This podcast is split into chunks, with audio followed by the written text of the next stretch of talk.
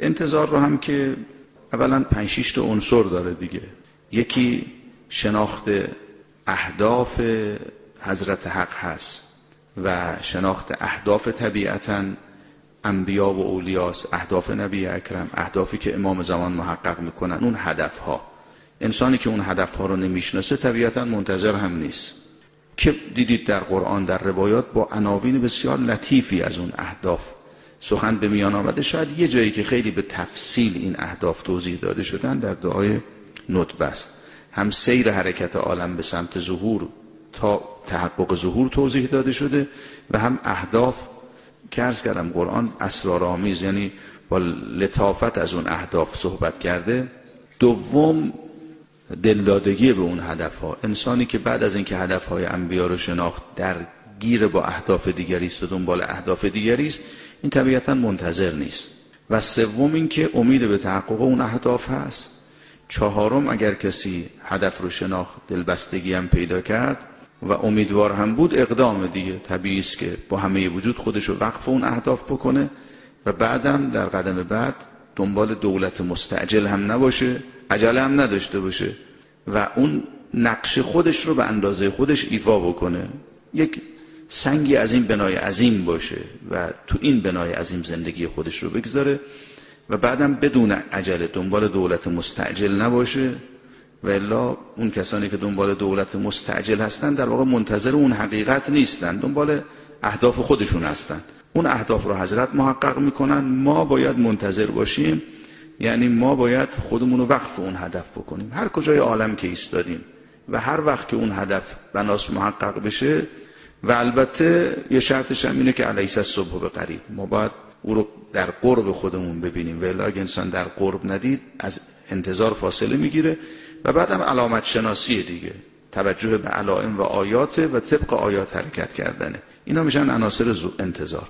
و اون وقت این انتظار به این معنا عنایت دارید. دو تا خصوصیت دیگه هم درش هست که من ارزم و امشب کوتاه کنم. یه خصوصیت اینه که این انتظار دیگه یک عمل در مقابل کنار اعمال نیست. اولا انتظار عمل دیگه. افضل الاعمال انتظار الفرج و فقط هم عمل جوانهی نیست. یک عمل فراگیره. انتظار یه عمل فراگیری است که همه قوای ارادی انسان رو میپوشونه. این عمل فراگیر اولا. و ثانیا یه روی کرده در زندگی است. انسان منتظر همه زندگیش تحت تاثیر انتظارشه. یه عملی در عرض بقیه اعمال نیست انتظار. نوع زندگی سبک زندگیش همه مناسک زندگی یک جامعه منتظر با جامعه غیر منتظر فرق می‌کنه. حالا کجای تاریخ هستن؟ هر کجا که باشن متناسب به اون مرحله. خدا رحمت کنه استاد عزیز ایشون میفرمود که یه موقعی ائمه علیهم السلام میگن برید بشینید تو مجالس روایات ما رو بخونید این احیاء امر ماست. هم احیاء قلوب میشه هم احیاء امر میشه. چطور؟ میفهمودن یه موقعی آدم همه چی فراهمه. یه شکم گرسنه رو می‌خواد سیر کنه. میگن آقا یه نون برو بگیره بده به این بنده خدا بخوره سیر بشه. یه موقع هیچی در اختیار نیست. میگن برید یه زمین بخرید برای سیر کردن شکم آقا زمین چه ربطی داره؟ میگن زمین بخرید بعد آمادش کنید بعد بکارید بعد برداشت کنید بعد بپزید اون وقت شکم ها سیر میشن. وقتی ما فاصله داریم با ظهور اقدام بر ظهور جامعه منتظر اونجا جامعه است که توجه به معارف می‌کنه و سعی می‌کنه این معارف درش نسل به نسل منتقل بشه. تو هر مرحله اقداماتی که باید اتفاق بیفته متناسب با اون مرحله است. این یه نکته در باب انتظار. و نکته دیگری که باز در موضوع انتظار قابل توجه هست و همه از کنم بزرگان ما هم تو تاریخ همینجوری بوده انتظارشون که انتظار سه رکن داره دیگه به این از این زاویه. هم درش اعتراض هم احتراز و پرهیز و حاشیه‌گیری است هم اعتراض و درگیری هم سازندگی است. یعنی اینطور نیست که منتظر اون کسی است که فقط حاشیه نشینی می‌کنه قاطی نمیشه با جریان های باطل. بله این شرط اوله.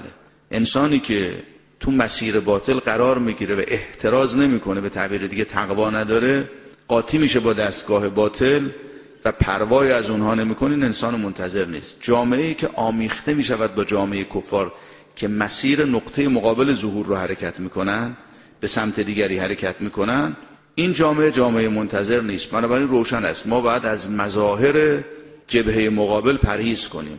از شعون جبهه باطل پرهیز کنیم. اگر ما آمیخته شدیم با اونها و مثل اونها زندگی کردیم طبیعتا منتظر نیستیم. یه رکنه.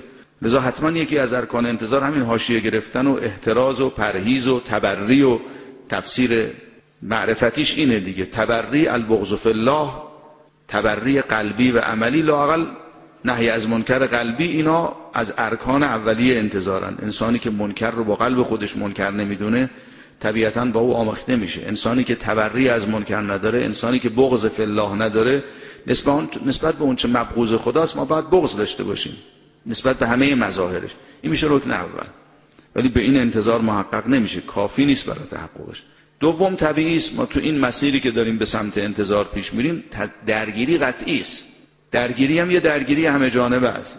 به خاطر اینکه هم اونها می‌خوان همه عرصه های حیات رو تحت سیطره خودشون در بیارن هم امام علیه السلام می‌خواد همه عرصه های حیات رو نورانی بکنه. همونا می‌خوان همه عالم رو ظلمانی بکنن هم حضرت می‌خواد همه عالم نورانی بشه.